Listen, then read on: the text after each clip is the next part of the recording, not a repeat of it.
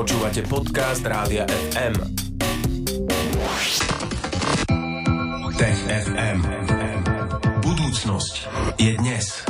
Opäť aj dnes dve veľmi zaujímavé témy. Budeme sa rozprávať o mravcoch a o mliekárniach alebo o mlieku. Tomáš. Budeme sa rozprávať o mravčích mliekarniach, alebo teda o novom objave, ktorý hovorí o tom, že zdá sa, že kukly mravcov vylúčujú istú tekutinu, ktorú mravce a larvy mravcov využívajú, pretože im poskytuje mnohé potrebné látky a bez nej by tak ako si nemohli dobre fungovať. A čo je to za tú tekutinu? Ono by sme to asi mohli prirovnať k mlieku. Technicky to tekutina, ktorú vylúčujú aj iné organizmy, ktoré sa kúkli, ale väčšinou tú tekutinu alebo tú chemickú látku používajú alebo recyklujú same pre seba. Pri tom procese zakúklenia sa uvoľňujú rôzne chemické látky, keď ako keby ten organizmus sám seba transformuje a pritom niektoré z tých chemických látok využíva, lebo sú e, plné živín alebo plné uh, veci, ktoré potrebujú na tú samotnú premenu. Teraz výskumníci zistili, že niečo podobné majú logické mravce, keď využívajú tú fázu kukly, teda keď sa z larvy menia na dospelého mravca.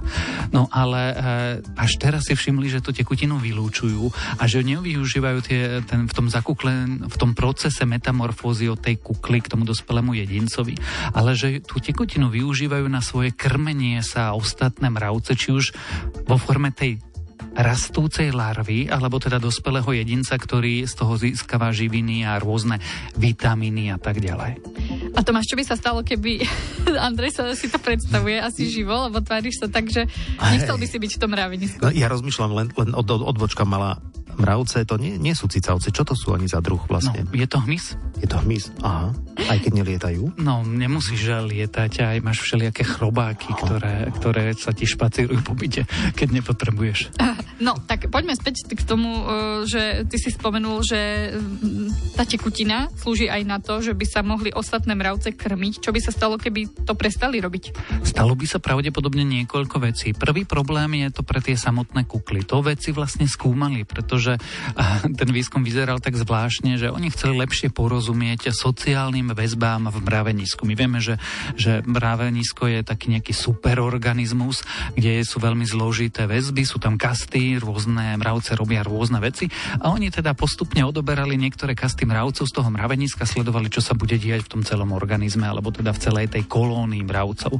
No a tak zistili, že keď odobrali tie kukly, ktoré vylúčovali tú látku, tak a vlastne nakoniec tie kukly kukly umreli, pretože tá látka je bohatá na živiny, to využívajú huby a rôzne parazity, ktoré potom zabijú samotnú tú, tú metamorfujúcu a budúcu mravčiu, nechcem povedať, že bytosť, ale toho jedinca, ktorý z tej kukly by mal vzniknúť. No a to je tá zlá správa pre tú kuklu, alebo teda dospievajúceho mravca.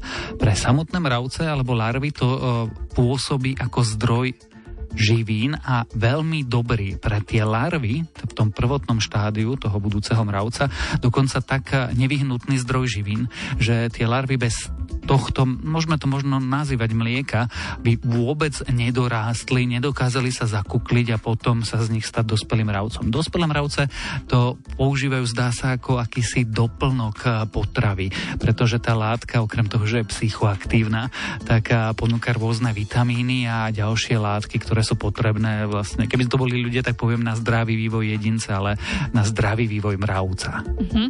A ako toto veci vlastne zisťovali? Náhodou. A už som naznačil, že odoberali tie jednotlivé kasty z toho mraveniska. Potom skúšali, čo sa stane. A pri jednom z tohto kúsku experimentu si všimli, že okolo tých kukiel zostáva zvláštna tekutina. Vôbec nevedeli, že čo sa deje, prečo tam je, ale keď to nechali tak a vôbec sa do toho ďalej nestarali, tak videli to, že tam vznikajú huby, tie postupne nivočia tú kolóniu tých kukiel a že nakoniec to celé vlastne umrie.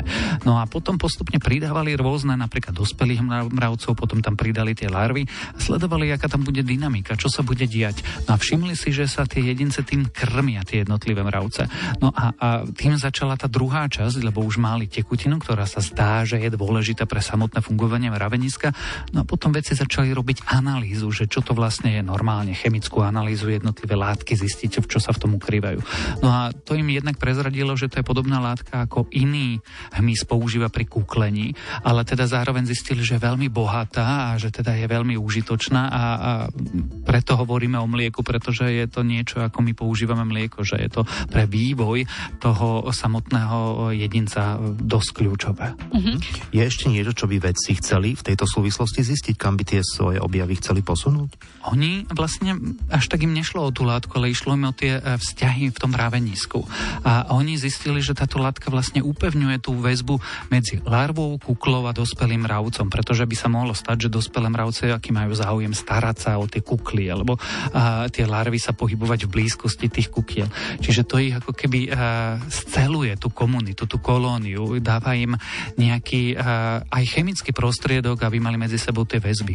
No a, a Tí veci chcú teraz ďalej tieto komplexné vzťahy skúmať a chcú preskúmať aj rôzne iné druhy mravcov. Teda zatiaľ vedia, tuším o piatich rodových líniách, ktoré takýmto spôsobom fungujú, ale chcú teda porozumieť, či to majú všetky mravce, či to majú všetky mraveniska, ako sú na tom termity a ako tie vzťahy fungujú a aké ďalšie látky sa tam možno ukrývajú a my o nich vôbec netušíme. Ešte mi napadlo, že teda okrem vieme, ako žijú mravce, trošku možno podobne žijú aj včely v kolóniách. Je ešte nejaký živočíšny druh, ktorý žije presne takýmto spôsobom? Alebo dá sa prirovnať spôsob života mravcov a e, včiel? Alespoň teda pripodobniť nejako? Pripodobniť sa dá v tom zmysle, že máš kráľovnú, máš tam niekedy ako keby tých e, samčích jedincov, ktorých niekedy vytlačia, niekedy si držia v tej kolónii. A dá sa pripodobniť v tom, že máš e, veľmi silný kastový systém, že jednoducho sú tam rozdelené tie úlohy na robotníkov alebo robotníčky na, na kráľovnú, potom tí, čo sa starajú, vojakov a podobne. No a, a chceš akože povedať, že ktorý superorganizmus je najbližšie, tak ľudská spoločnosť no, pravdepodobne. My sme veľmi podobní, že to tiež máme rozdelené, že niekto je hasič, niekto je lekár a niekto vysiela v rádiu práve teraz. No a, a sme asi v tomto podobní. Samozrejme, my si radi teda hovoríme, že máme aj individuality, aj sme bystrejší, ale teda svojím spôsobom ľudská civilizácia je takýto superorganizmus. No, tak sme sa od mravcov dostali až k ľuďom a v TFM budeme pokračovať. Pozrieme sa na blesky a na ich tvár, že prečo vyzerajú blesky tak, ako vyzerajú, prečo majú taký ten cikcakový tvár, tak ostaňte s nami. Tech FM. Budúcnosť je dnes a budúcnosť je práve v tejto chvíli, lebo sa o nej rozprávame v Rádiu FM. Teraz na tému počasie. Každý videl blesk a každý žasol nad bleskom, pretože je to neuveriteľná silná záležitosť. E, každý deň sa na svete vyskytne asi 8,6 milióna bleskov. Som sa dočítal v článku, ktorý nám poslal Tomáš. Vždy nám pošle články o tom, o čom sa budeme rozprávať, aby sme si to vedeli naštudovať. Prečo blesk postupuje v sérii krokov z búrlivého mraku dole na zem? To ale zostáva záhadou, že vraj tvrdia vedci. Je to tak? Alebo aspoň donedávna bolo. Teraz prišiel jeden výskumník z vedeckou štúdiou, ktorá hovorí, že to konečne vysvetlil. Lebo keď sa na to pozrieme intuitívne, máme blesk a všetci sme videli blesk a všetci sme videli, že ten blesk je taký cikcakový. No ale prečo je cikcakový? Prečo nejde rovno dole z toho oblaku? Veď tak by to dávalo zmysel, je to najkračšia vzdialenosť, tak prečo si to ten blesk komplikuje? No a to sme úplne dlho nevedeli. My tušíme, ako to funguje, aký je ten mechanizmus, čo s tým majú elektróny, čo s tým majú eh, tzv. singletové kyslíky, čo sú teda nestabilné molekuly v tých oblakoch, kedy blesk nastane, kedy nenastane, čo sa deje ďalej, nasleduje hrom a, a tak ďalej, ale úplne sme nerozumeli tomu cikcakovaniu. A zdá sa, že tento výskumník a po rokoch, možno 10 ročiach, prišiel na vysvetlenie toho mechanizmu, prečo sa to tak deje. No a prečo sa to tak deje? Čo sa na tej oblohe vlastne deje? Niečo veľmi zložité. My sme si teda mysleli, že e, samozrejme my vieme tie základné veci, vieme, že je tam nejaký stĺp, ten stĺp nábitých častíc sa nejak presúva, na základe toho máme elektrický výboj a teda vidíme to, čo vidíme a sme radšej, keď to teda nevidíme a už vôbec ne, nezažívame.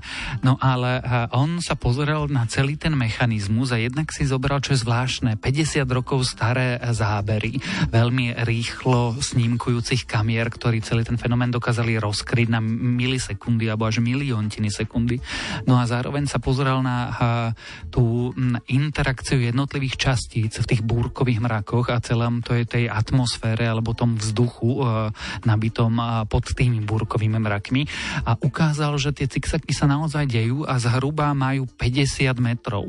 To vychádza z nejakej logiky toho, ako fungujú elektróny, ako sa spájajú s tými atomami a molekulami, ako kyslíkom, ako je to celé nestabilné, ten mrak, tá nestabilita v ňom sa posúva a, a je to dané jednoducho e, fyzikálnymi vlastnosťami, ale teda ukázal, a ja to nebudem úplne vysvetľovať tú fyziku, pretože by sme sa museli o jónoch rozprávať a, a podobných všelijakých veciach, čo sa tam deje, ale ukázal, že tie 50-metrové úseky sú dané jednoducho fyzikálnymi vlastnosťami toho, ako sa tá nestabilita a ten presun elektrónov v tom mraku a v tom prúde presúva, je daná proste. A tiež to v skutočnosti nie je tak, ako som si napríklad ja ešte dovčera myslel, že keď je blesk, tak je blesk. Proste to bliskne od hora až dole a je hotovo. Ale tie snímkujúce zábery alebo tie rýchlo snímkujúce kamery nám ukázali, že to tak nefunguje.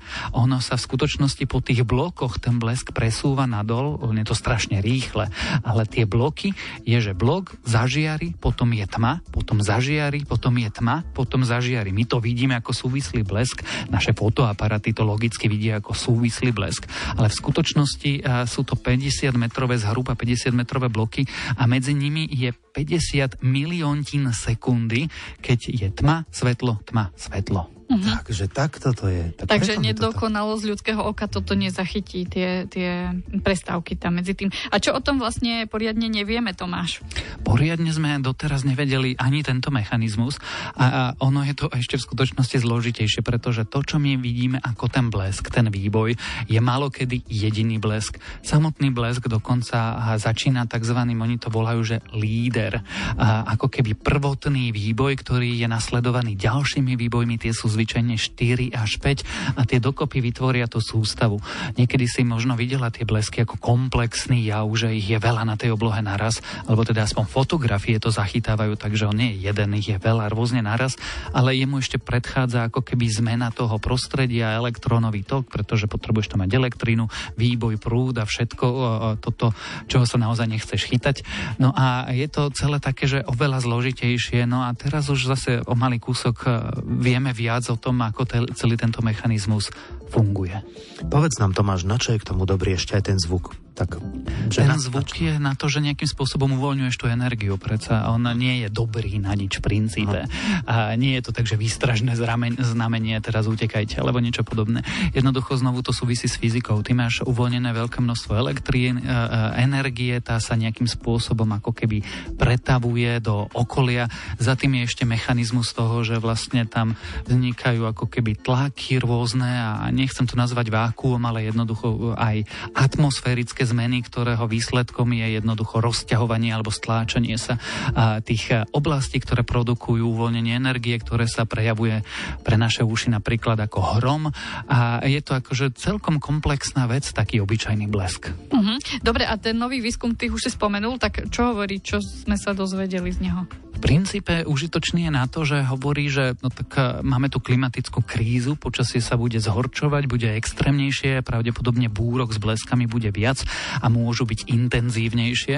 A teda, keďže už chápeme, ako sa zhruba ten blesk správa, zhruba, povedzme plus minus, tak by bolo fajn sa brániť. A, on nás to až tak neplatí, pretože my máme hromo z vody, teda, alebo blesko z vody by malo asi sa lepšie to nazývať. Na mnohých budovách, ale nie vo všetkých krajinách je to tak rozšírené. Čiže e, tí veci hovoria, že no, toto pochopenie blesku a toho, ako vlastne ten prúd funguje, ako sa prenáša nadol, by nás málo viesť k tomu, že by sme na domoch mali mať blesko z vody, alebo budovať nové stavby tak, napríklad prístrežky v parkoch, no, nie zo železných stĺpov, ale jednoducho mali by sme ich e, budovať z materiálov, ktoré dokážu zvládať práve blesky. Mm-hmm. Čiže na toto je to dobre, hej, aj na tieto praktické využitia. Áno, tie odporúčania sú také, že uh, my práve hromozmod už poznáme od 18. storočia, tak by bolo fajn, keby sme ho používali a nenechali to len tak. Tak. Tomáš Prokopčák aj dnes porozprával o dvoch zaujímavých témach. Teraz sme sa rozprávali o bleskoch, že nejdu súvisle nadol, že majú ten cikcakový tvár a že sú to vlastne bloky. To sme sa dozvedeli dnes v TFM. Aj o týždeň vo štvrtok po 15. nám Tomáš Prokopčák z Osme príde porozprávať o ďalších zaujímavých témach. Tomáš, ďakujeme ti. Ahoj. Ahoj. Ahoj, ahoj. Tech FM. Budúcnosť je dnes. Stream, živé vysielanie a playlisty nájdete na www.radiofm.sk.